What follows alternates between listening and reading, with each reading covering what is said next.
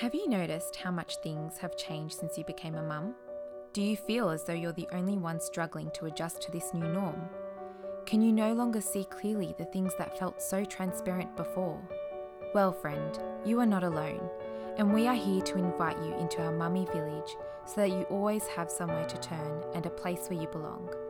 Together, we will try and bring to light the common struggles of the modern Orthodox mama and delve into scripture in the hope of navigating through all of our doubts on this new and exciting journey. So come as you are and open your heart and mind to embrace the transformation God has in store for you.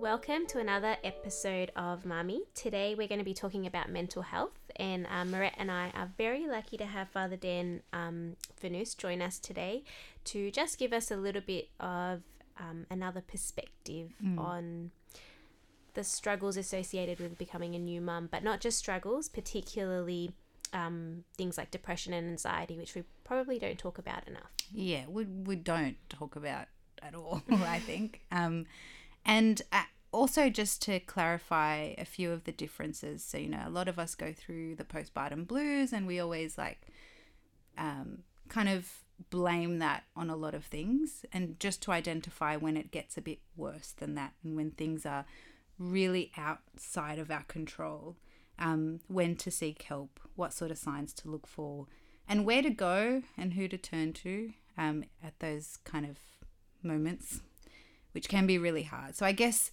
the purpose of this episode is not. It's not to diagnose a specific problem that you might have, but it's just to open up the conversation, kind of open up the floor for everyone listening to start having these, you know, thought provoking discussions with the people you love, um, with the people you confide in. And if you need to seek help and if you feel like you might fall into one of these categories, then you kind of know what steps follow. Yeah.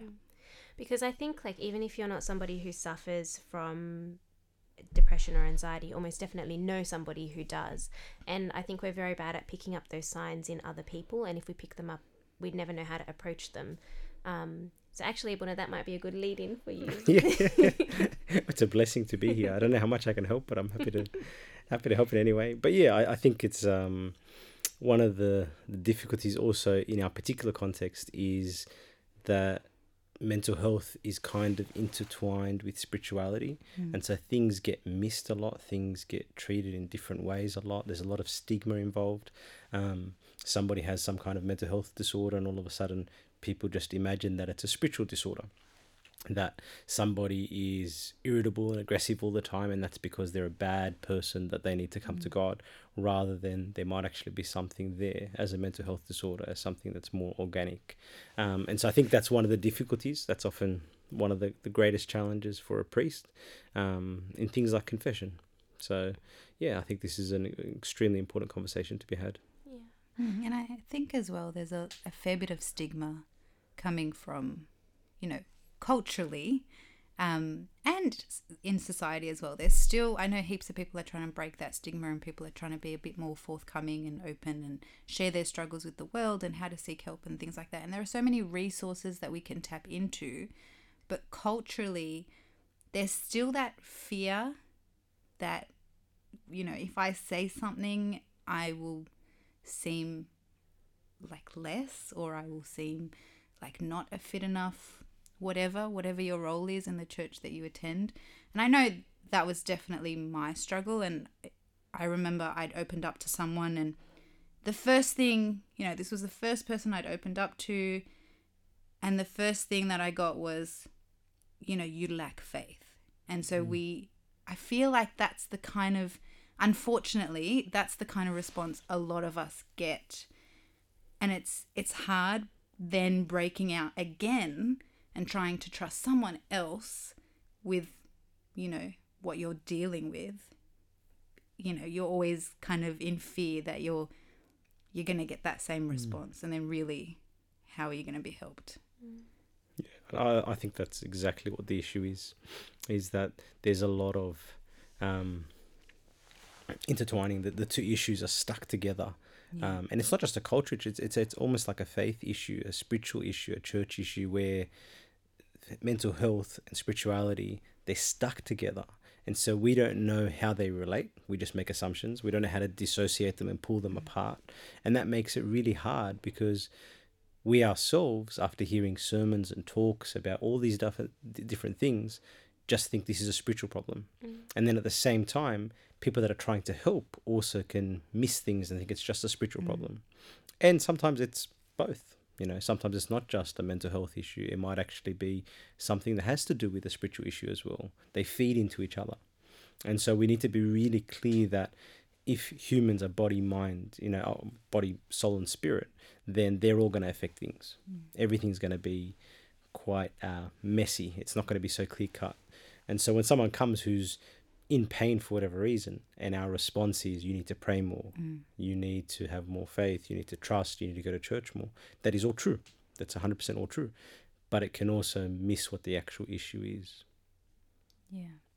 I feel like it's almost oversimplistic by just making it a spiritual problem. Like you're just saying, well, your emotions are just reflective of like what you are or aren't doing, and you miss that really like physic those physical changes that are actually happening in your brain if you're talking about a purely purely organic problem. So like like you know the changes in the levels of chemicals in your brain and all of that. Like you miss that if you say it's just spiritual.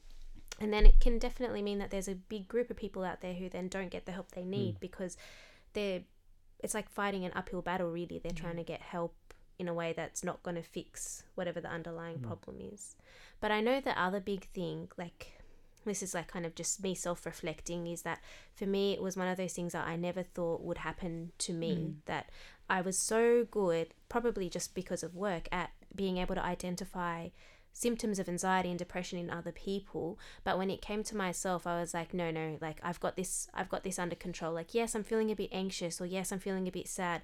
Yes i'm like teary hmm. but totally under control. It's not actually something that i need Yeah. to do something about you know mm. um and so I think we also need to just recognize that none of us are superhuman. None of us are like this can affect anybody, no matter how well prepared you think mm. you are. Because that was the other thing. Like I was like, I know better than to be depressed, or if mm-hmm. I was depressed, you know, I would know. If I was anxious, I would know. If this was really a problem, I would know. Like it's my job to know. How can I not like recognize this? Mm. And it's looking back that I'm like, actually, yeah, I probably did need more help than I was happy to admit. Or, you know, I maybe should have listened to so and so when they said you should do something about that. Hmm.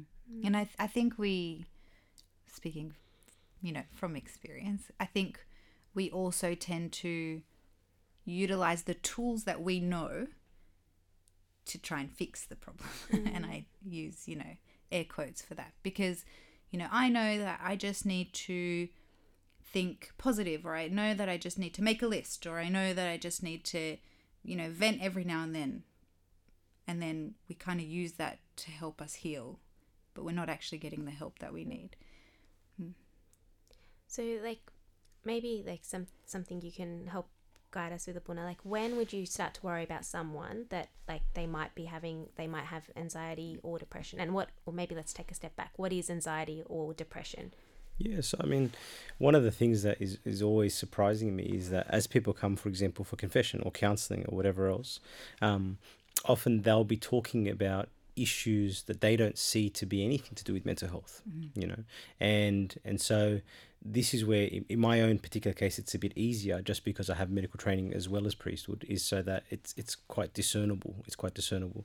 A lot of the priests have also trained in kind of um, uh, mental health or counseling, and so they're also able to help. But um, a lot of it is just conversation and trying to see. And I guess that's one of the benefits of confession is that a discerning confession father can quickly pinpoint and see what's going on, um, because as I said, they're, often mixed up. They're often mixed up. I mean, I remember one young guy that came to me just stuck in his thoughts, and so he would think about his service and he would think about is, am I doing proper service? Is this right before the face of God? Um, am I doing the right kind of service? Did I have pride because of what service I did? Or was I proud about my service? Did I give the glory to God? And it would just go on and on in circles all day, every day, until eventually I stopped him and I said, Look, I'm really sorry. I don't think these are spiritual problems at all. I think you probably have, you know, OCD, you have an obsessive compulsive disorder. You you're stuck in your thoughts. You can't control your thoughts. And so he went and got treatment. saw a psychologist, and had a dramatic improvement. Mm. And so I think that's one of the benefits, I guess, um, of being kind of dually trained a, as a priest. It does help dramatically because people can't see it. People can't see it. But I guess in terms of back to your question about, you know, um, talking about, were you talking about anxiety or depression?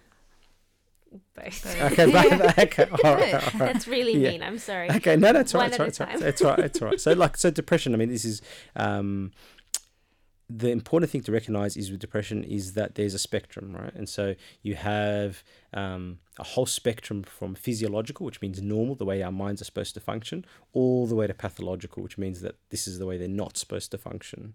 And so all of us can be on this spectrum somewhere. For example, if someone has a loss, they break up with a, a love a girlfriend, uh, they lose a loved one, they lose a job, they will all have some form of reaction. And that reaction will mean that they'll often be sad, they'll often be teary, they'll often not take pleasure in the things that ordinarily do. Um, the problem is when things get pathological. And so the signs of things getting uh, pathological with depression, and this is just the DSM criteria, is that you, which is the way that we kind of diagnose um, mental health issues is that you have at least five of the following symptoms in a two week period. And they are depressed mood. Um, and this can be a bit tricky because often for kids and for adolescents, that can often just mean that they're irritable and angry. I'd also add to that sometimes for mums, the depression is often misdiagnosed because it's actually just coming out irritability and anger towards their children or their spouses. Not that I've ever experienced that. Um, the other, other thing is diminished interest or loss of pleasure in almost all of your activities. Um, so just not enjoying things as much. Um, weight change, appetite disturbance, um, sleep disturbance. Now that can go both ways, either not sleeping or sleeping too much. Um, agitation or just not having a reaction to things and being cold and numb, uh, fatigue, loss of energy, feelings of worthlessness, um, inability to think or to concentrate on day to day tasks, being indecisive, um, recurrent thoughts of death, suicidality. And so, if you listen to all of those things that I've just mentioned, all of us exhibit those things at certain times. Yeah. And so, the most important thing is then to recognize uh, do I have all five? And are they consistent? And are they sticking with me? Um, and so often, if you do feel that that might be what's going on, either in yourself or in a loved one or a friend or whatever else, the simplest thing to do is just say, let's have a chat about it. You know, are you okay to kind of use that kind of branding and, and, and, and campaign? And then get that person to see somebody, whether it's somebody who's trained in this as a GP or a mental health or a psychologist or something like that. Um, because I think part of it is recognizing, is recognizing and taking away the stigma that even if someone does have this, it's just something to be treated. It's Yeah. something to be helped along. Yeah. And if we truly understand that as a church, we are not a museum of perfect Mm. creatures and saints, but we're really a hospital of sinners, to borrow one of the words of the fathers. If we're a hospital for sinners, that means we're also a hospital for broken people. And we're all broken to certain degrees. And so that means that we as a community are a broken community that are there to support each other. And so rather than looking at each other with a bit of negativity, oh, you're depressed or you're anxious, rather it should be how can we lift each other up? Yeah. How can we carry each other's burdens? So that's the kind of depression kind of picture. And um, one of the things that's really interesting about that is that presents in different ways, Yeah. and they can often d- present in what we would call a spiritual problem. So, I mean, this is all about mums, so we'll talk about mums. So, for example, I'll often have women that will come to me and say to me, you know, I'm angry all the time. I'm just frustrated. I'm always frustrated. I'm frustrated with my kids. I'm frustrated with my husband. The husband probably deserves it, but you know, but I'm just frustrated. I'm always frustrated. But you'll ask them, but are you sad? Not really. I'm just really angry all the time, really angry all the time. But then if you go through the criteria and you look at them, you'll find that they're not spending time with their friends anymore. They're not going out as much anymore. They don't feel pleasure in activities that they used to love doing, you know. And then you go through them bit by bit and you start to realize, well, hold on, this is not um, uh, something that you might imagine. This is actually probably just depression. But what are they feeling? I'm angry. I can't pray because I'm so furious all the time. I don't want to go to church. I don't want to spend time with people.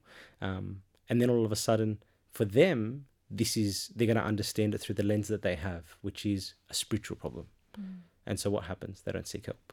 Mm. You know, they can't pray, um, they come quite down, and people view them also that you know this is a spiritual problem. You're not praying. You're not doing this. And I think that's the danger. That's the danger. Mm. So rather than the church being the hospital for sinners to lift people up, the church actually then is sometimes yeah. the catalyst for pushing people mm. down again. Yeah. Yeah. And I think just I'm going to ask a really annoying question, but most of the things on those on that list, a lot of mums, myself included, critique 70% at any one time yeah, and blame it on yeah being a mum. being a mum. Like mm. i don't remember the last time i went out and had coffee with marina without you know screaming kids. screaming children or just going out for no reason or you know taking some time for myself sleeping like all the, like a lot of the things on those on that list can just be kind of narrowed down to one thing and that's motherhood. Hmm. so I what I'm trying to ask is when do we say no this is not just the normal like is there a time limit cut off or is there like from when I give birth to when it, when you know I'm more at risk of actually spiraling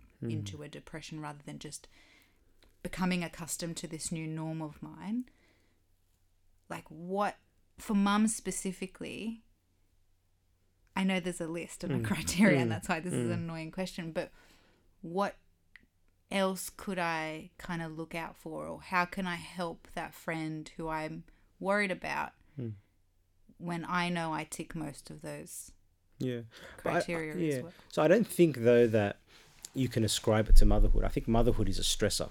I think motherhood is something that catapults people into that list, you know. And I'll often say to people, honestly, I really believe that parenting, good parenting, is martyrdom. It hurts, you know, and it comes with a price.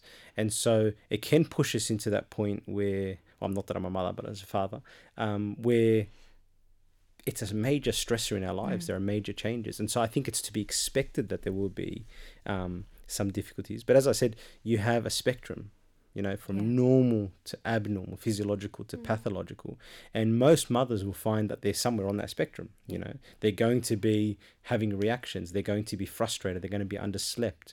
I think the problem is when you start to tick those boxes. You start to tick those boxes consistently. Um, it starts to be something that affects your function, your Mm. social life, your family life. Um, you know, forgive me, your sexual life. All of those things together, when you put them all together and stitch them up, and you see then, I'm struggling Yeah. you know, or a friend of mine is struggling. And often those signs, once you start to be a bit familiar with these kind of things, once you start to have a proper and open conversation with somebody, Yeah.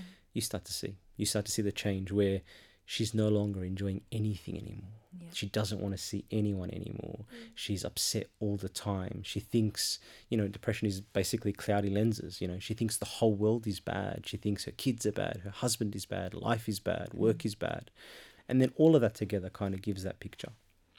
my like like from a like with a work hat on like my red flags so to speak are in mums specifically so the mum who's like kid sleeps but she can't sleep because she's so worried or anxious or just feeling sad um the ones that really isolate themselves again like you were saying Mm. abuna um but also the ones who like I don't, I don't know how to explain it, but it's just like this pervasive sense of like there's just no like like really lack of enjoyment in Mm. everything, and it's across the board, and it's not you know there's no one thing that you can get them to think of that they are really happy to do, or and so I think if you see that in a friend that you know things that they would normally like jump at the chance to do, and it's not that it's like you know it's not that they don't want to do it because it's too much effort. It's just Mm. really not bringing them joy anymore.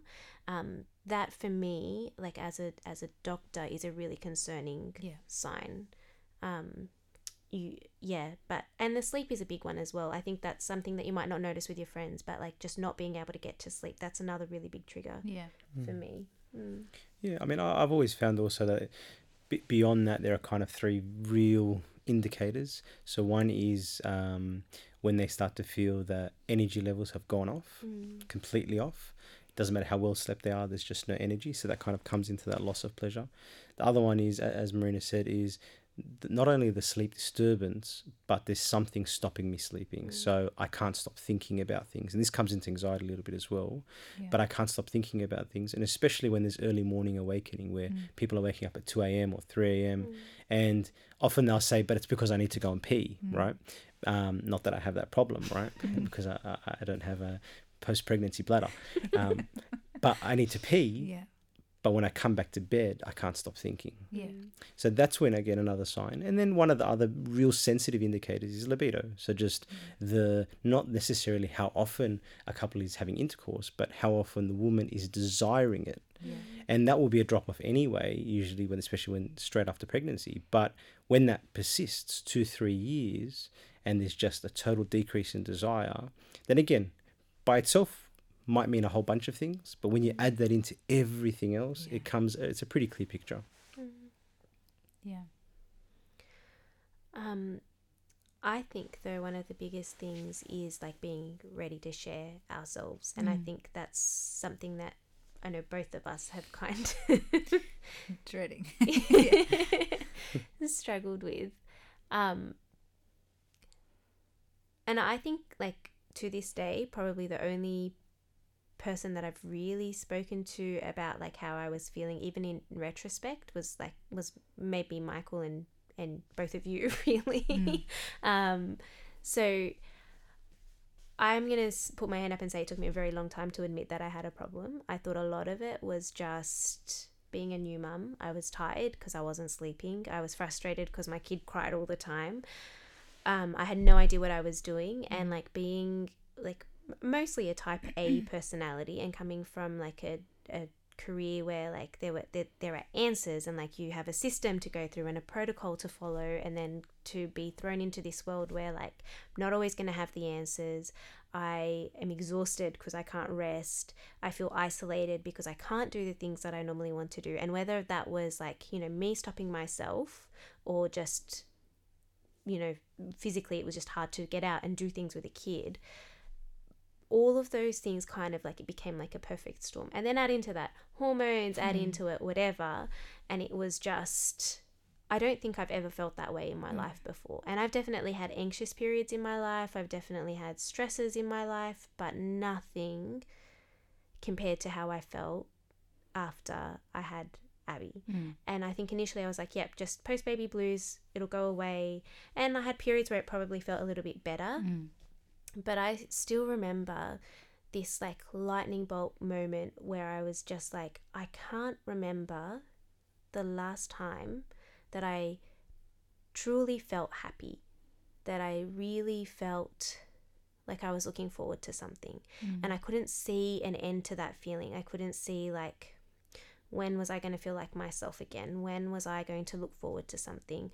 When was I going to just be able to get up and do something without worrying about Mm. the 50 list of 50 things that could go wrong? Um, and that was really like for me, it was that moment that I was like, yeah, maybe there is a problem. But even then, I didn't know who to talk to. Mm. I felt it felt like I wasn't it wasn't bad enough that I had to go and see someone to talk to someone. It wasn't bad enough that I had to go and see a counselor. It wasn't bad enough that I had to think about like maybe talking to my GP. Yeah. It wasn't bad enough that I had to do something about it. I still somehow was like, you know, there are people worse off than me. Mhm. There are people who are really depressed. I'm not really depressed. I'm struggling, but I'm not really depressed. or I'm not really anxious. Yeah. I have reason to be anxious. I have reason to worry about what's going to happen. And I s- justified it in my head. Mm. And I really didn't feel like there was anyone that I could, like, I, I didn't know where to turn, I Yeah. guess is what I'm saying. Um, and I wish I had like a great answer about what helped me out of it, and I, I don't. Yeah. Um, but I know that like even when I was encouraged to seek help by people who were like close to me, who I trusted, I, I just was not not a thing. Mm. You know, I, it wasn't something that I was willing to do. Um, I think time obviously played a big factor, but I think the other thing, like in retrospect, when I look back, was really just trying to slowly, slowly, slowly talk about how I was feeling and put it out there that maybe I wasn't doing as well as I, I thought I was. Mm. And like I was lucky in like how supportive like my family was and how supportive Michael was and you know with with time I was able to verbalize how I was feeling and that started that process of healing for me. Yeah. And I think, like you said, we kind of make excuses. Hmm. Like we have an image of what depression looks like, hmm. and that's the image that we kind of set the standard for depression. And like you said, Abuna, there's a spectrum, and we don't appreciate that what I'm feeling actually falls on that hmm. spectrum. But because I'm so set in how I view it, you know, I constantly make excuses.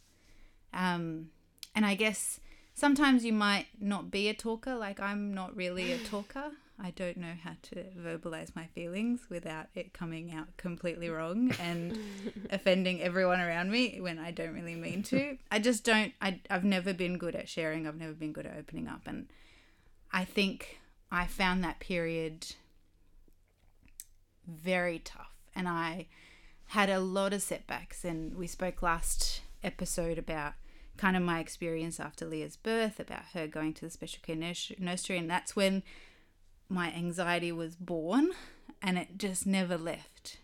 And even till today, it kind of lingers in different forms. And I become really anxious about ridiculous things. And when you look at it in retrospect, you're like, not even you know doctor brain i should know better but you know normal people brain you should know better but you you can't help it um i guess a lot of setbacks a lot of kind of issues and medical issues piled on top of that really soon after her birth personal issues made things so much harder and i remember the biggest thing for me i'm going to try and get through this um the biggest thing for me was how I felt toward God. okay. Um yeah, I remember being really upset with God. And I've always had this relationship with God where we just we just kind of got each other. Like it was just he really got me. Like he gave me all the petty things I you know, I asked for he looked after me in ways you know i didn't even know i needed looking after and, and we just had this relationship and the way i talked to him was very unique and it, was just it was our own and i remember feeling like not only isolated from everybody i pushed away but kind of isolated from him and in fairness, most of that was my fault. But I just remember feeling like like you know how I'm feeling. You know everything I've gone through. Why aren't you here? Mm. And like Abuna said earlier, like I stopped praying. I was really angry. And the recurring thing in my mind was but we were so good before. Why aren't you here when I need you the most? Hmm. And I really struggled. And I remember going to my father of confession and saying, like, when someone is upset with me, I do everything I can to make things right. Like, I go all out. I buy flowers, I take him out, like, I do whatever needs to be to make it right. And he's silent. Like, he hasn't said anything, he hasn't done anything, he hasn't, I haven't felt him. I, like, I feel completely stranded. And I remember, Abuna, you're the one that said, just start with the Thanksgiving prayer. We spoke once, I don't think you remember. But remember. you said, start with the Thanksgiving prayer. And you might not mean it, but just say it anyway. And honestly, for a really long time, I'd start. I'd be like, no, I don't mean mm. any of this. None of this is coming out with heart. I'm done. like, mm. and I did this for ages, and it was just, I'd start, I'm like, nah, and I wouldn't finish. And I didn't finish it for a really long time. And I'd even just kind of sit in front of a picture of Jesus and just try and say something and just walk away in tears because I, I couldn't. I was just so upset and I felt so isolated. I felt so alone in my struggle. And I felt like he was the only one who really understood because I didn't share with anyone. And the one time I tried, I was told, Your faith isn't great. Um, and so I just I just felt like he had completely abandoned me. And honestly, the only thing that helped, because I just didn't have any heart in my prayer for a really long time, was writing my feelings down. And even though I didn't openly share and I couldn't, like, you know, I, I really couldn't bring out those words, I would just write down how I'm feeling. And I, you know, I used to love writing and I used to love journaling. And this was, you know, I was going back to something that I used to love doing that I completely stopped. And like you, I had lost enjoyment. I hadn't, I didn't want to see people. I didn't want to see other mums who had it all together. I didn't want to see my family. I didn't really, I didn't want to do anything. I didn't want to serve. I didn't want to go to church. I just, I just wanted to sit and wallow and be mm. upset with God. But the only thing that healed that relationship with God, at least, was me writing things down and kind of putting pen to paper and writing exactly how I felt. And it was much easier to write everything out than it was mm-hmm. saying things. And I felt over time things started to make sense, you know, like like you, I thought I'd never go through this. I had it in the bag. I was prepared. I know what it looks like. There's no way that's going to be me. Like my family tree is crisp. There is no mental health. I I was set, you know, like I was ready. There's no way that was going to be me. And in a way, I kind of look back and I'm I'm grateful that he let me experience what I experienced because now I get it. You know, like all of those patients that came before with suicide, after a suicide attempt with anxiety, I constantly brushed it off. And I remember there was a mum who came to me in emergency while I was a resident when after a really long night shift that didn't seem to want to end. And she came in at 7:30 in the morning. My shift ends at 8 and she came in and she was just anxious. She just wanted to talk to someone. And so I was there for an hour and a half after my shift shift ended because she just wanted to talk to someone. And I let her and then she went off. I don't know what happened after that. You don't really see anyone after you see them in mm. emergency. But at the time, I could not appreciate that at all. But I feel like now, if you were to put me in front of that same person, I would really listen. Mm. I don't remember what she was anxious. I don't remember why. She, you know, I just remember why wouldn't you wait half an hour and go see your GP? Like that's that's the terrible thought that crossed my mind half an hour before my shift ends. But you know, I feel like now I've been primed to kind of recognize mm. certain things in other people, you know, other friends or family members, and I'm in a way grateful I'm not completely in the grateful not yet lot not yet. yet. um, but yeah, I think he he was always there, and you know why I felt that way. I can't answer that question, but you know, I you had a kid. I had it. I had a child. you had a kid. That's probably why. Yeah. But I mean, I, th- I think what you're saying is is what many people struggle with, whether it's through motherhood or some other kind of stressor or whether just life, is that, like I said, depression is looking through darkened lens. Everything looks gloomy. And so, if the one source of comfort in our lives, true source of comfort in our lives, is God, but your eyes are gloomy and you don't take comfort from the one source of comfort, it hurts. It hurts. And that's why, you know, it's not a it's not a new thing. It's something that people have been struggling with since since the beginning of time. Yeah. It's something that you see all throughout the church fathers. You know, Saint Isaac the Syrian talks about this idea of when you get to the point where all you can think are negative and blasphemous thoughts, even about God. He says, wrap yourself in a blanket, throw yourself on the ground, and just lie there, and wait, and then get up. And his idea sounds stupid, but it's actually quite beautiful. His idea is that you don't have to try to negotiate with these thoughts. It's not because God doesn't exist anymore. It's because not because you've lost your faith. It's because you can't see Him because of what's happening inside. There's hurt. There's there's darkened lenses.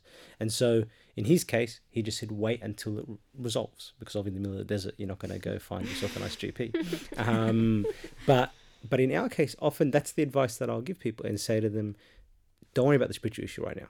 Don't worry about your relationship with God right now let's just get you good.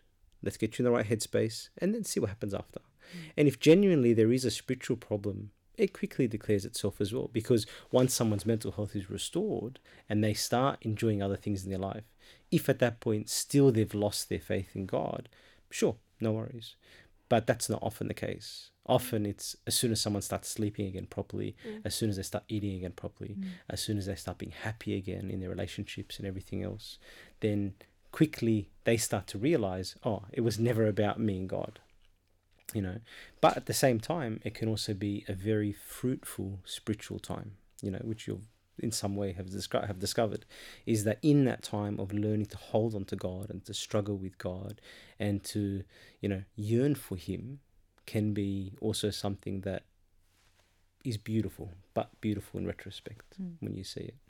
Um, but certainly, this idea of of struggling with God is one of the first things that happen to somebody that is genuinely in a relationship with God, because that's the one thing that hurts the most. Mm. It's the one thing that hurts the most. Um, Yeah. And I think it I didn't appreciate that like we spoke about before that my relationship with him now looked different. Mm. Like mm. it was okay that it looked different and I didn't give myself any grace. I was I still am not kind to myself with, you know, this the thoughts I let slip, but it's okay that it looks different. And it's okay that I'm not doing everything that I was doing before because I physically can't. And I I don't have the capacity to do as much or I'm not I'm a completely different person. Um and I think it's really tough when you're constantly comparing what was and mm. kind of longing for that to mm. come back It's almost like a grieving process, really. Like you have to grieve, uh, gr- like go through, gr- or you have to grieve over what you've lost or how mm. you've changed. Like I think that was a big thing for me. Like just saying, okay, you know, I'm not going to be able to spend as much time in like studying the Bible or praying or whatever it whatever it was. I can't do that anymore. But I just have to find new ways of of doing that. And it's okay that I can't do that. And I, I like I had a good time when I was able to do that and just letting it go like really for me it felt like I, I was letting go of the person that I was and accepting whoever who who I was becoming or who I am becoming. Um and I think that but I I think like one thing from when you were just talking like that I really can like empathize with with was that feeling of isolation mm. not only from like my friends but from God and from the church in general Yeah. because it just felt like oh my goodness it was so hard to get to church and then when you're at church you're worried about how much noise your kids making you're mm. not able to focus on the liturgy you're not able to do anything and all of a sudden the things that like gave you comfort it felt like and i say it felt like because it, it's not it's not really the case but it felt like they were not an option mm. for me anymore. They were not an option. Like for me one of the things that i would do whenever i was feeling anxious whenever i was feeling sad was like i'd go to go to the liturgy and just sit in the altar and pray and let it all out and i would always without fail walk away with peace and i couldn't do that anymore because you got these two little monkeys running around your legs and screaming and eating. it's Yeah, not a exactly. liturgy anymore it's a chore Yeah. Yeah. yeah. um and that was really hard like letting go of all of that so i don't know like i think something that you said to me once in mm. confession Abuna was like you know go f- make your relationship with god enjoyable like do something that you enjoy and make that your spiritual time. And that for me was a big change that like you were saying you enjoyed your writing. Mm. And i think that for me really reignited things for me personally. Mm. Um so I think you you're right. It's really just about accepting that it's not the same. It's going to Yeah. be different, but he's there mm-hmm. yeah eh, and you know you can appreciate that in hmm. retrospect now. but mm-hmm. Yeah. and it's okay that things are different. I think one of the things that is is is because of our culture and, and society where we measure absolutely everything we do, and so I have KPIs about my work, and I also have measurements. I have things that I need to be doing, and so we're constantly comparing ourselves to how we were, whether it's mm-hmm. our weight, which I check every day, you know, or whatever it is, and we're always measuring. And we forget the fact that I don't think God really cares about how I was yesterday, how I was the day before. Yeah. He meets me in the present. He interacts and encounters me in the present. And so I may have prayed in a particular type of way 10 years ago. He doesn't care Mm. because it's not about measurement, it's about relationship. And so we have to understand then that every day I'm living for him. And I think that's one of the things that, you know, St. Anthony the Great was so clear about to his disciples is that every day say to yourself, today I begin anew. Mm. Every day say to yourself, I will not measure how I was yesterday because that either makes me hopeless, you know, or gives me a false sense of hope that, well, I was good yesterday, I need to pray today. Mm. If we just forget about all of that and just constantly evolve, constantly try to meet God in every capacity, in every way that we can, and be comfortable with that. Because sometimes it can be pride that's making us feel, especially when we've got darkened thoughts during depression, the pride to feel that, but I was better before, Yeah. because that makes me feel hopeless Yeah. that makes me feel more negative, more dark. Mm. And one of the the really incredible figures um, that I thought would be quite interesting to talk about is Saint Ignatius Loyola, who was the the founder of the Jesuits, which are I don't know if you know much about Catholic um, monastic orders, but the strictest, highest intellectual order where they train for like seventeen years or whatever they do. Um, he actually struggled with depression really deeply, really deeply. He had a lot of kind of risk factors. He had early maternal, his mum died young, um, his father sent him away, and so he had a lot of risk factors. And then when he became depressed, but he was in the church, serving in the church, he started to feel that there was no pleasure in anything that he would take. Even prayer was not pleasurable. The liturgy was dry. Um, everything he would describe, he would say, it's almost like desolation covered me like a cloak like my clothes were desolate. Um, he was in great pain. And so he went to his spiritual father, seeking his confession father, seeking consolation. And his spiritual father said to him, You need to do spiritual exercises. And so he spent seven hour, hours a day in prayer um, and got no relief. No relief. He started to get thoughts about throwing himself out of a window and killing himself. This is Saint Ignatius, you know, someone who's quite quite incredible. Um, and his only relief then came when he started to make the realization that he was having negative thoughts that probably were not his own thoughts, probably were not from God, but were probably from downstairs. And so he then started to look at those thoughts and wouldn't spend any time dwelling on them. Any thought that was negative, he wouldn't even consider it, wouldn't negotiate with it, and would kind of push it away. Any thought that was positive, that made him want to move towards God, he accepted. So any thought that he had that made him feel like um, you're worthless, look how many sins you have, look how dark you are, you're a you're a monastic, and look how you're acting. You should have more faith in this. He wouldn't even negotiate with it. He just recognized it as something from downstairs, from the devil. And so that's modern, basically modern day CBT, you know, Mm, cognitive behavioral therapy. Um, and I think it's extremely important, extremely important, because if you look at your spiritual life in that kind of way, measuring to the past, but I was praying more before, I had more comfort from more from God, rather than evolving and realizing, right now I'm down, right now I'm seeing things through a darkened lens. How can I meet God now? Or even if I can't, how can I at least try to be faithful now in this particular circumstance? And if I can't feel Him, maybe I need help. And I guess that's where you, you know, have a chat with your confession father or a good friend or a GP. And then the ways out of that, they may be medical therapy, there might be medication, there might be a psychologist, might be journaling. Um, it's really interesting that you're saying that the way out for you was writing, because that's actually like narrative therapy is one of the, the greatest ways that, to treat with people with traumatic abuse in their pasts. So very interesting. Mm, It Mm. works. Yeah. Tried and tested. yeah. The only thing that worked. so, Mariette, what do you think would have helped you when things were really bad from the people around you? What do you feel was lacking? So I'm, I, I'm, I'm a really annoying personality because I don't talk about what's wrong. But honestly, if I was asked and asked and kind of followed up, Mm.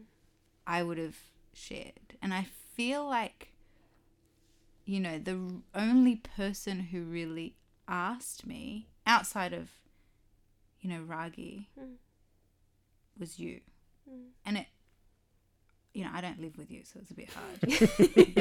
but like, it would have been, it would have been nice if it was, if people could just pick up on it. You know, Mm. like I went from doing everything for everybody and then everybody came to see Leah, and then everybody left, Mm. and it was just Yeah. me, my family, and you.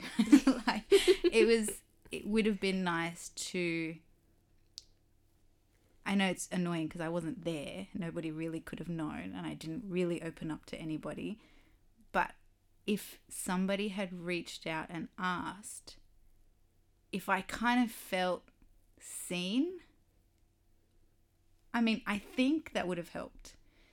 It's really hard to kind of say for sure if it would have. Mm. Um, yeah, and I, I guess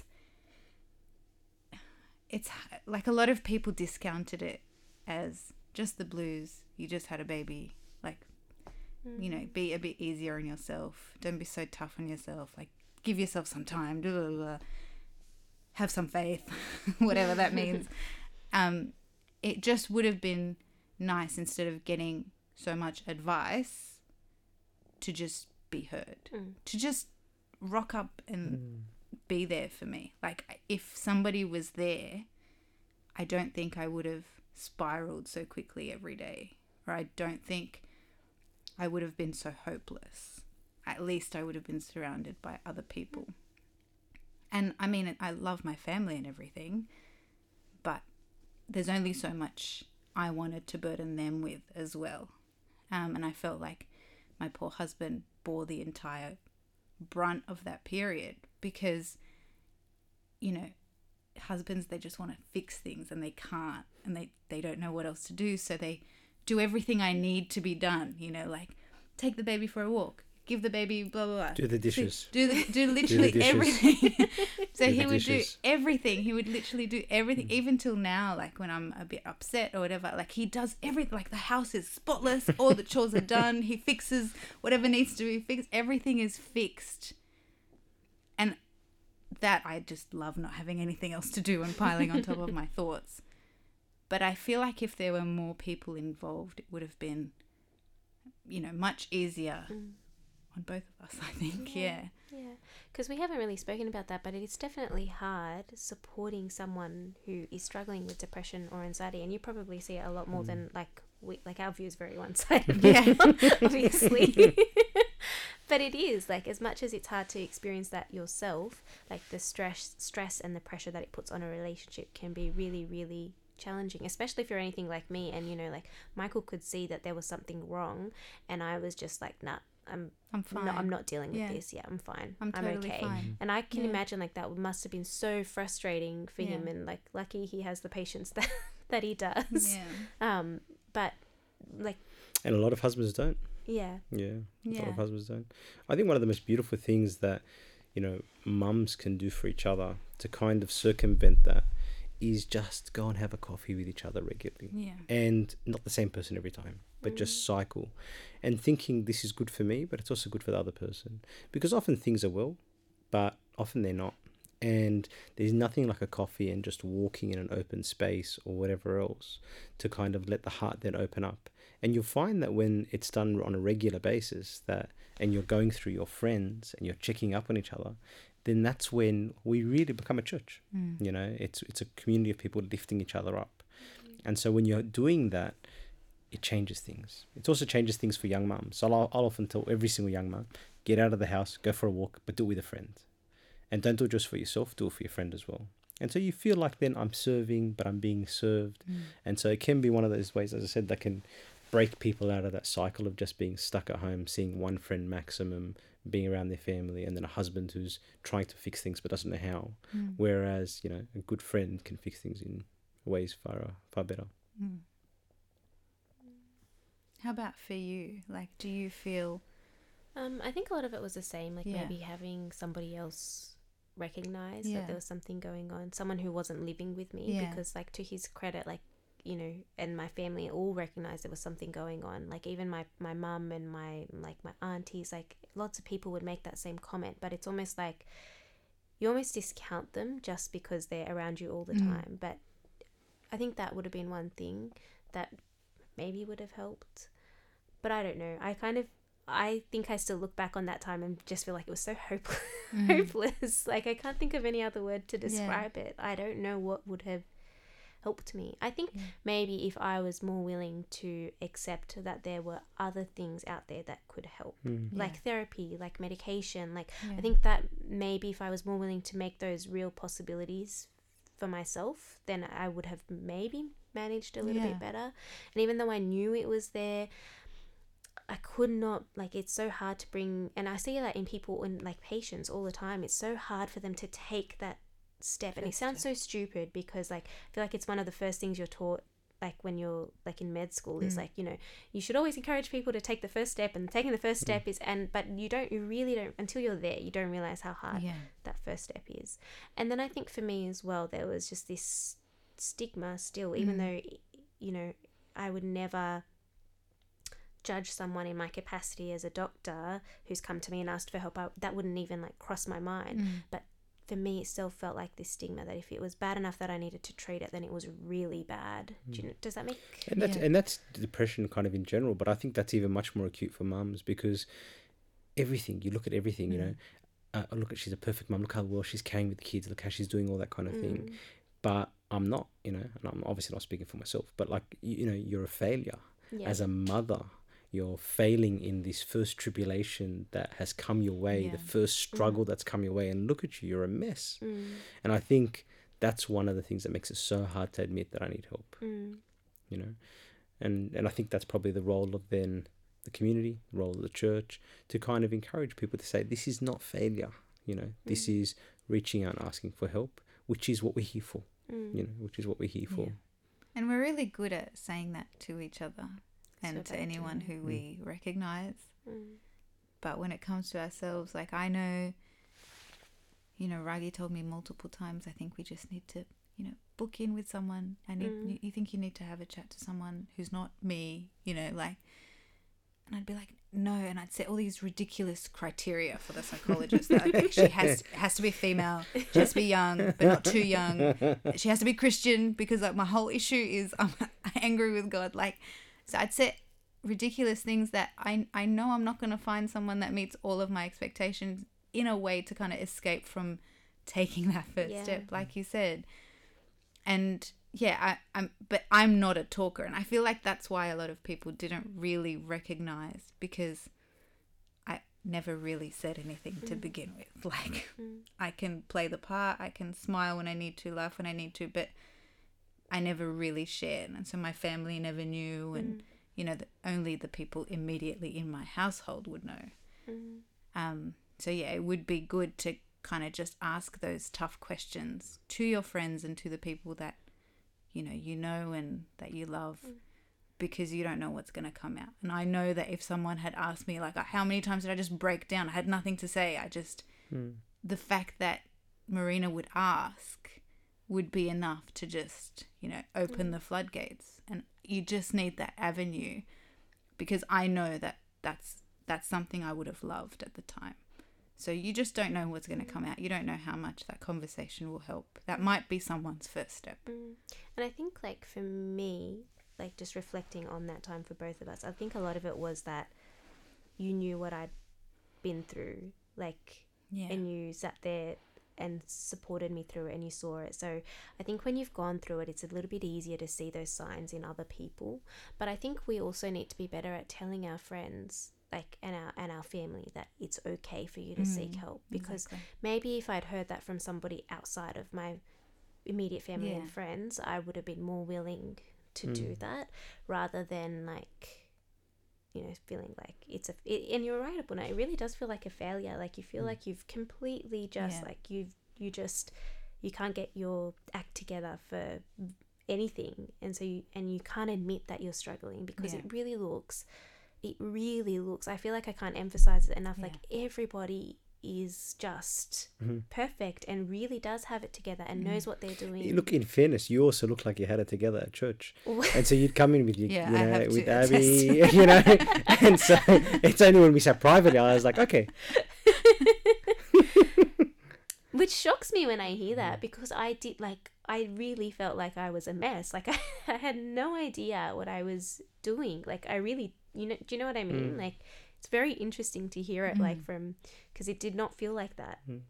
So maybe in that case, part of it's also then looking at you know, this is something that I do as a priest, just for example, people that are married, I'll often sit with them before and afterwards and just explain to them that there are some things you could go through. And if you do go through these things, these are the signs and this is what you should do about it. And so maybe that's a valuable thing that, you know, that women can do with each other is that when someone is pregnant, to have a real kind of frank conversation and say, this is what might happen. Yeah. You know, this is not my experience necessarily, but this is what might happen. And these are kind of the warning signs. These are things that I found helpful to avoid that happening.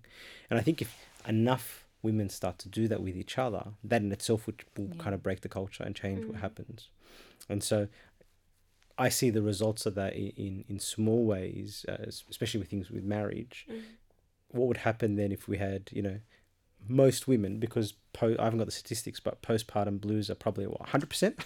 Post, yeah. Postpartum depression is Yeah. what, 25% or something? So seventy percent for the Yeah. blues. yeah. Um, and then thirteen percent of Mm. those mums can go on to have long, sort of a long-term depression. Mm. Um, I feel like it's more than that. Well, well, it- well, let's say it maybe is that's those numbers. That right? means that Yeah. seventy-five percent of people in your social groups Yeah. are going through a significant yeah. downturn in their Mm. mental health, and so everybody, if they have those conversations with each other, and there's warning signs, things that I Yeah. did, things that help, and so rather than things getting worse to the point that you have to ask, "Are you okay? What can we do Mm. about it?" If from the beginning I'm aware of the warning signs, well, that means then I'll make sure I'm forcing myself to get out of the house once Yeah. a week to go for a walk with a friend, have a Mm. coffee. I'm forcing myself to go on a date night and leave my you know, screaming kid at home with my in-laws. Yeah. Um, you know, and you put in those kind of checks in and balances in to prevent things getting bad. And at the same time, in that conversation, you then have the remembrance of, oh, I remember Marette told me this, this, this. I'm going through that right now. Mm. Maybe I can turn to this particular person. yeah. You know, and I think that can be very helpful. Yeah. And I think exactly what you're saying. I think asking for help, even if you haven't really well prepared, in air quotes, asking for help for me took such a load off and allowed me to have, you know, one night a week where I gave Leah to mum. Mm. Till now, that's the setup we have. It's not going to change. We've negotiated two, but might not happen. But one night a week, every week, same day, you know, she stays the whole night with her grandmother, and that's a time for me and my husband to then kind of reconnect and have, you know, go out. uh, Not right now with COVID, but at least like do fun stuff, you know, Mm.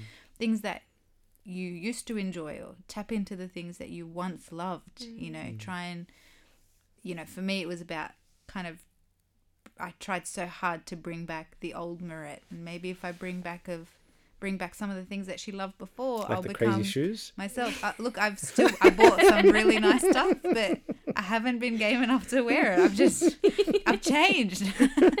um, but like just bringing stuff that I used to love and doing it again. You know, like painting and writing and all all this artsy stuff that I used to love to do that I completely neglected. Maybe if I tap into that side, I kind of rediscover myself. And I know that sounds sappy, but it it was the only thing that hmm. helped me. And it's so hard asking for help. Ask Marina and I any day. It's so tough. And for me, it took so long. My mum actually begged me for me to leave Leah with her a night, you know, a week. No grandparent does that, but like she could see I was struggling.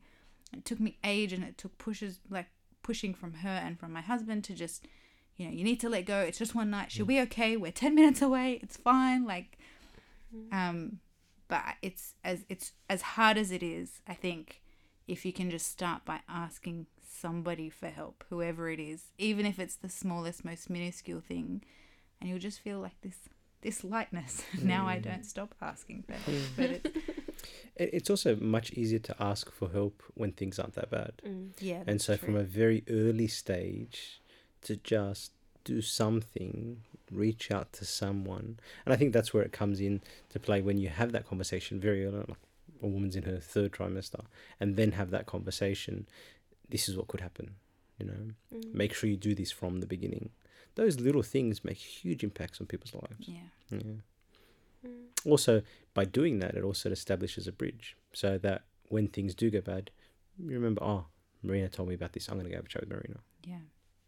Um, I guess it's it's you know with second and third pregnancies, once you go through it once, you kind of know, Mm. but it doesn't make you immune, No. you know, the second and third time around. So, yes, you now know and you have an appreciation, but the second time you go through it might look a bit different. And the third time you go through it, you might go through it, you might not go through it. And I, it, I, I guess what I'm saying is, like, being pregnant again is not like you'll get out of jail free card. I think if you've gone through it once, yes, you now know the warning signs. Don't expect the second time to be better or, you know, different in a good way.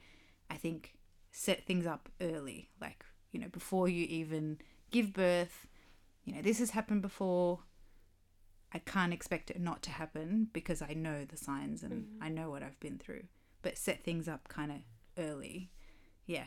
Mm, And that looks different for everybody. Yeah. Like for some people, it's like getting out and going for walks. For some people, it's you know meeting other people. For other people, it's like journaling or craft or whatever whatever it is. Yeah. It's different, but just having something there. Um, I actually wanted to ask something Mm. because just something that I've noticed medication. So talking about medication, where does that kind of? I think f- what I've noticed is for a lot of people, a big thing is like that's like just a big no no because they feel like spiritually it's not right. Hmm. Can you shed some light? Yeah, a hundred percent. I, I, I'm always surprised about how deeply that stigma reaches, Mm. even into people who are quite young, Mm. educated here, born here. Um, I can understand it. People coming from you know other kind of migration and and coming from Egypt or other places where that was basically an admission that you're insane. Mm. You know, and there's something wrong with you. But even here, it's something that reaches really deeply. And the simple thing is, if someone had appendicitis, would you say? You don't need medication. It's just a spiritual issue. Yeah. Struggle with through it. See how you it's go. your fate. Yeah, have your faith. I had a woman actually that came to me once, exactly that, refusing to get treated because she had faith in God. I said, sure, but your faith in God's going to kill you, you know, because it's not faith. Yeah. You're, you're living in an unrealistic world. God gave us medicine in order to heal us. So why should we then expect that that medicine only deals with physical problems Mm. and not with mental problems you know we're a human being we're made up by different parts and so if if uh, my mind can go wrong just as my body can and i can give antibiotics when i have a skin infection why can't i take medication if i have a mental health issue? Mm. and for everyone that takes a different shape um, and most gps who are usually the starting point in that will recognize that. And so often there'll be you know a chat with a psychologist. Um, they might do some assessments. And then if it really does seem like it's something that you need some help with then medication will be introduced. And the medication is not a fix. You know the medication um, mainly will address some kind of imbalances in the hormones in the brain. But its main purpose is to give you the headspace to work through whatever needs to be worked through. Mm. sometimes it also just gives you the headspace to escape a period of time you know for example grief um, or the loss of a loved one whatever it is. And so that's for the place of medication but i think we should treat it and understand it to be exactly in the same way as any other medication that we use for our bodies Mm. it's not failure it's not an admission that i failed and i didn't control my thoughts and i could have been a better Yeah. person i could have prayed more um, not at all not at all Mm. I think it's just something that you know, it's a conversation, just as you would go to someone and say, "Look, I've got high cholesterol. Mm. Okay, no worries. Try to do some lifestyle changes. Try to improve your diet. Oh, you failed that. You can't do that. Your cholesterol's too high. Let's think about some medication, Mm. but still do all the other things as well. Mm. And that for many people would just be a six month, you know, course of medication. Mm. Some people extend it extends a bit, a little bit longer.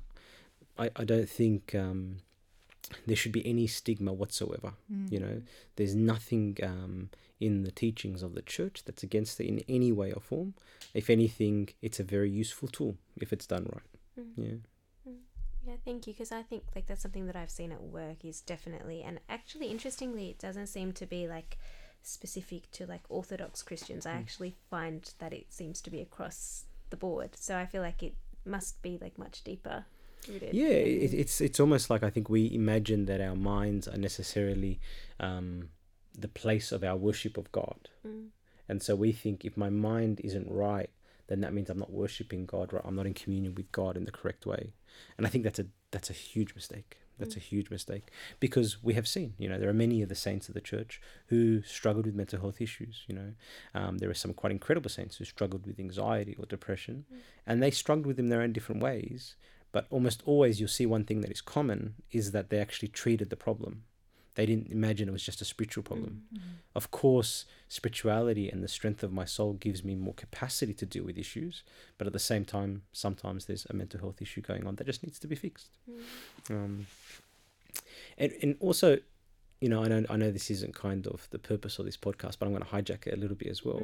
Is men, you know, when about to say where yeah when they're when they're going through these kind of you know their wives are going through postpartum issues they have to deal with that in some way as well but also they themselves go through their own kind of past postpartum issues i remember when i had my um not that i can share because i don't really have much to share but when i had my my first kid chloe I didn't feel it at all. Like Sherry was a machine; she handled it perfectly. She's terrible at pregnancy, but she's good with you know babies, um, and so she was fine. Second kid came, Luke, who's probably a bit of a punk and was kind of like a, a warning sign that he was always going to be like that.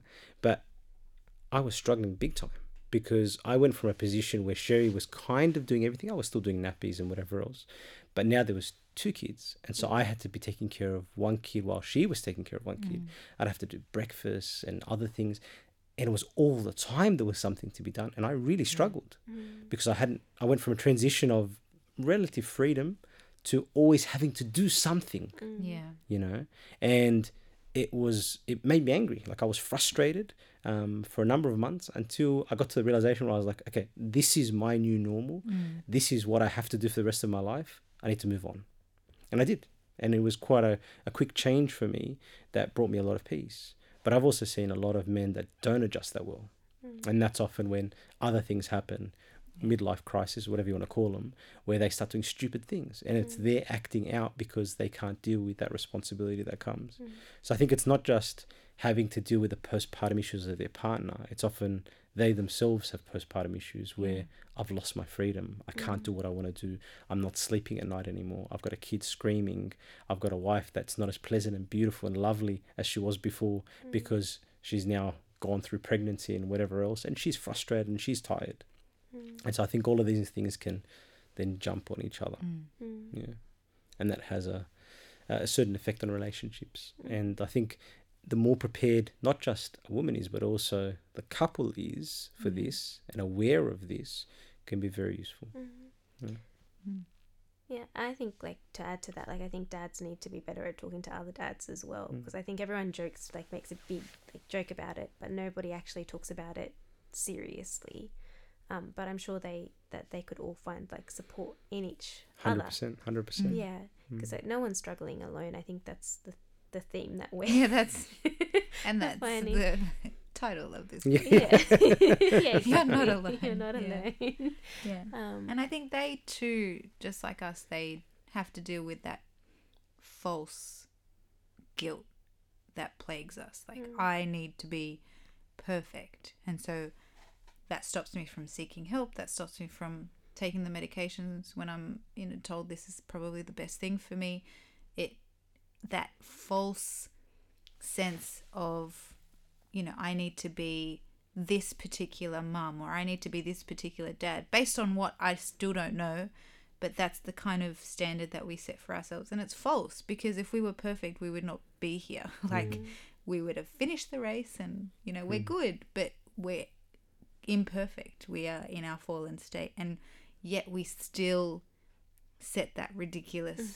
standard. Like, I, you know, I can't go on medications because then I, I won't be perfect. Like, mm. well, we're not perfect. Hmm. And I think dads too struggle with the exact same thing. And unfortunately, we can sometimes drive them to that. Like, what, what do you mean you didn't do that? And why? you know, you're supposed to be strong, you're supposed to be this, you're supposed to be hmm. helpful. And we not only set standards for ourselves, but we also set standards for our partner. And I mm. think, you know, we can start by talking to others, talking to each other, and just kind of trying to find each other in our shortcomings rather than setting, hmm. you know, standards that really don't exist. Like nobody meets those standards but Christ. And hmm. yeah. And he met those standards and spent his whole life and eternal life trying to lift up everyone else to those standards Yeah. you know and i think that's that's one of the things that we just need to be aware of is that we need to be properly focusing on others in order so that we can see that glimmer that little focus of the eyes that little you know the little tear so that you can recognize someone to lift somebody up Yeah. and so, if, especially for dads, mums, everyone, anyone, every couple should have those conversations with each other from the beginning, so that you know, prevent it in the beginning. Yeah. Mm. Yeah, as as I said, I mean, I remember one account that I read of someone in the fifteenth century or something like that who, very similar to Saint Ignatius, who, the way that he broke himself out of all of this was in being very sensitive to the thoughts that were entering his head. Mm. And so, if a thought entered his head which was negative, he would immediately reject it. And that doesn't mean the thought is saying something negative in terms of, you know, you're evil. No, anything that made him feel hopeless, that made him lose his hope in God, that made him not want to go to God, he would reject that thought. He wouldn't even let it go near his mind. Any thought that he had that was positive, that made him feel, I have hope in God, that I want to move towards God, he would accept. And so he was very strict, very radical, very intentional in doing that. And he broke himself out of that. And so I think, especially in these kind of things, is that we have to understand that not everything that's happening in our heads is from God or from us. Mm. And so every thought that comes into me that is saying things like, you know, I don't believe he exists because he wouldn't leave me like this. Reject it. Why do you have to play with it? Move it away. Focus rather on hope and trusting in that hope. And if you don't have any hope, that's fine. Cool. Go get some help. Go get some help. But don't fight around and negotiate with those negative thoughts and play with those negative thoughts and struggle with those negative thoughts because that's just going to spiral you further and further down. And that's obviously easier said than done. Um, but it's a very useful thing that we really have our, our eyes focused on hope. Yeah. Yeah. And God meets us where we are. Mm. You said this Mm. earlier. Um, he truly does. He meets us in the chaos and the mundanity and the pits, and He just meets us exactly where we are right now. You know, like the Samaritan woman was just going about her Mm. normal day to day, and He met her at the well because He Mm. knew that that's where she was going to be. And that's, you know, Christ meets us there and he'll find a way to meet us there. And I know for me, it came in so many different forms, and a lot of them I'm sure I didn't notice. But, you know, then he kind of screamed at me one day at work through a patient, and that was, I was like, okay, well, you're hmm. here. I'll hmm. I'll start to kind of pay a bit more attention to, you know, your your presence and your your appearances, I hmm. guess. So I guess going back to who we were and where we are now, we can't be so hard on ourselves. So, yeah, we need to kind of try and expel all those thoughts that don't bring us closer to God, but also don't expect yourself to be the same person. Mm. You know, you're different, things look different, your time is different, your energy is different. The effort you put into things now is very different to the effort you put into things before. So I think we just need to have a bit more grace on ourselves, and that will help us show grace to others. And I, you, you kind of can't help someone else when you're completely empty. It's mm. really hard. So I think if we just start with those, that might be a good, I don't know, starting point, I guess. Yeah, I agree. And I think like leading into what you were saying, like um like the the Bible, the word of God always like there's always something encouraging there. Yeah. And like if that means having it actually reminded me of like what I used to do during like HSC, which at the time felt like was your most stressful period of time. But Yeah. literally just having like really encouraging verses like up everywhere and that instantly like lifted up my mood. And I think for some reason we don't deem it uh, to be acceptable now to do that. But, but, Colourful. you, but, but you're was so surrounding, but you're surrounding yourself with hope. Yes, right? exactly. Yeah. Yeah. So that even when you can't think those thoughts, Yeah, even when you can't feel those thoughts, they're somehow entering. Mm, they're yeah. somehow entering. Mm. So I don't know. I actually think like you when you were talking, that's what Yeah. I all I could think of is like like finding hope in His Word, um, ultimately, and we just need to find ways to incorporate that into Yeah. into our new lives. Mm. Yeah, being creative Mm. and accepting. As I said, we don't care about the past. It Mm. makes no difference. Yeah. But I'm going to be creative today. Today, I'm angry at the world and whatever else, but I'm happy to go for a walk.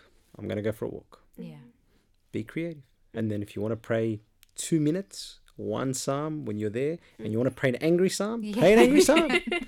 just do whatever, but just be Yeah. creative. And I think people have to have that freedom to recognize that. Before I was praying the you know the, the prayer book the Agbeya every single day at the sing- the same time, and I had the time to do that and whatever else. But now I can't do it because I'm going through stuff and I'm angry and I'm depressed. That's fine. Mm. God's not going to say to you, "Why didn't you speak to me through the Agbeya on this particular night at this particular hour?" What He's going to say is, "Were you trying to meet me? Were you letting Mm. me meet you?" Yeah. You know. And if I couldn't feel you, but you were still trying to search for me, that's enough. Mm. That's enough. So I think being creative, being creative is very important. Yeah. Audible's really good. Um, listening to sermons, listening to podcasts, listening to hymns or music or anything that kind of just Uplifts fills your mind with Mm. positive Mm. thoughts. Because unfortunately, when when I binge, it's it's never on positive stuff. It's just TV that does not fill my mind with good stuff. Um, and I guess uh, just going back to the hope that's in the Bible, like we know, like in Hebrews, we have a high priest that empathizes with us. Like he was tempted as we are here. He's been through this. He kind of knows what we're going through. This isn't depression isn't something new under the sun. Mm. This has been going on for a really long time and he gets it. And if all I want to do is stand in front of him and just complain that is okay, like he understands and he loves us all the same mm. regardless. So I guess the important thing out of all of this is just for everyone to know, like you're not alone. People have everyone's been there to some extent, some more than others. But the most important thing is one checking up on each other, um, making sure that everyone is has help available to them, and don't forget that you might be the only person that's asked someone really asked someone how they really are. Um, so be ready to listen and be ready to kind of guide people to where they need to go.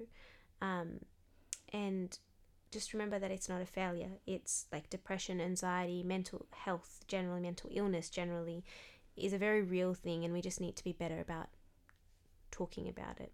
Yeah. Um, and like we said at the start, this is really just a platform for us to start having these discussions. Um, so if you feel like anything that we spoke about today resonated with you, if you feel like you need to seek help, reach out, um, ask your friends, ask your family. Um, and you can always, you know, touch base with us if you have any questions or if you want something specific to be kind of mentioned on this podcast or addressed.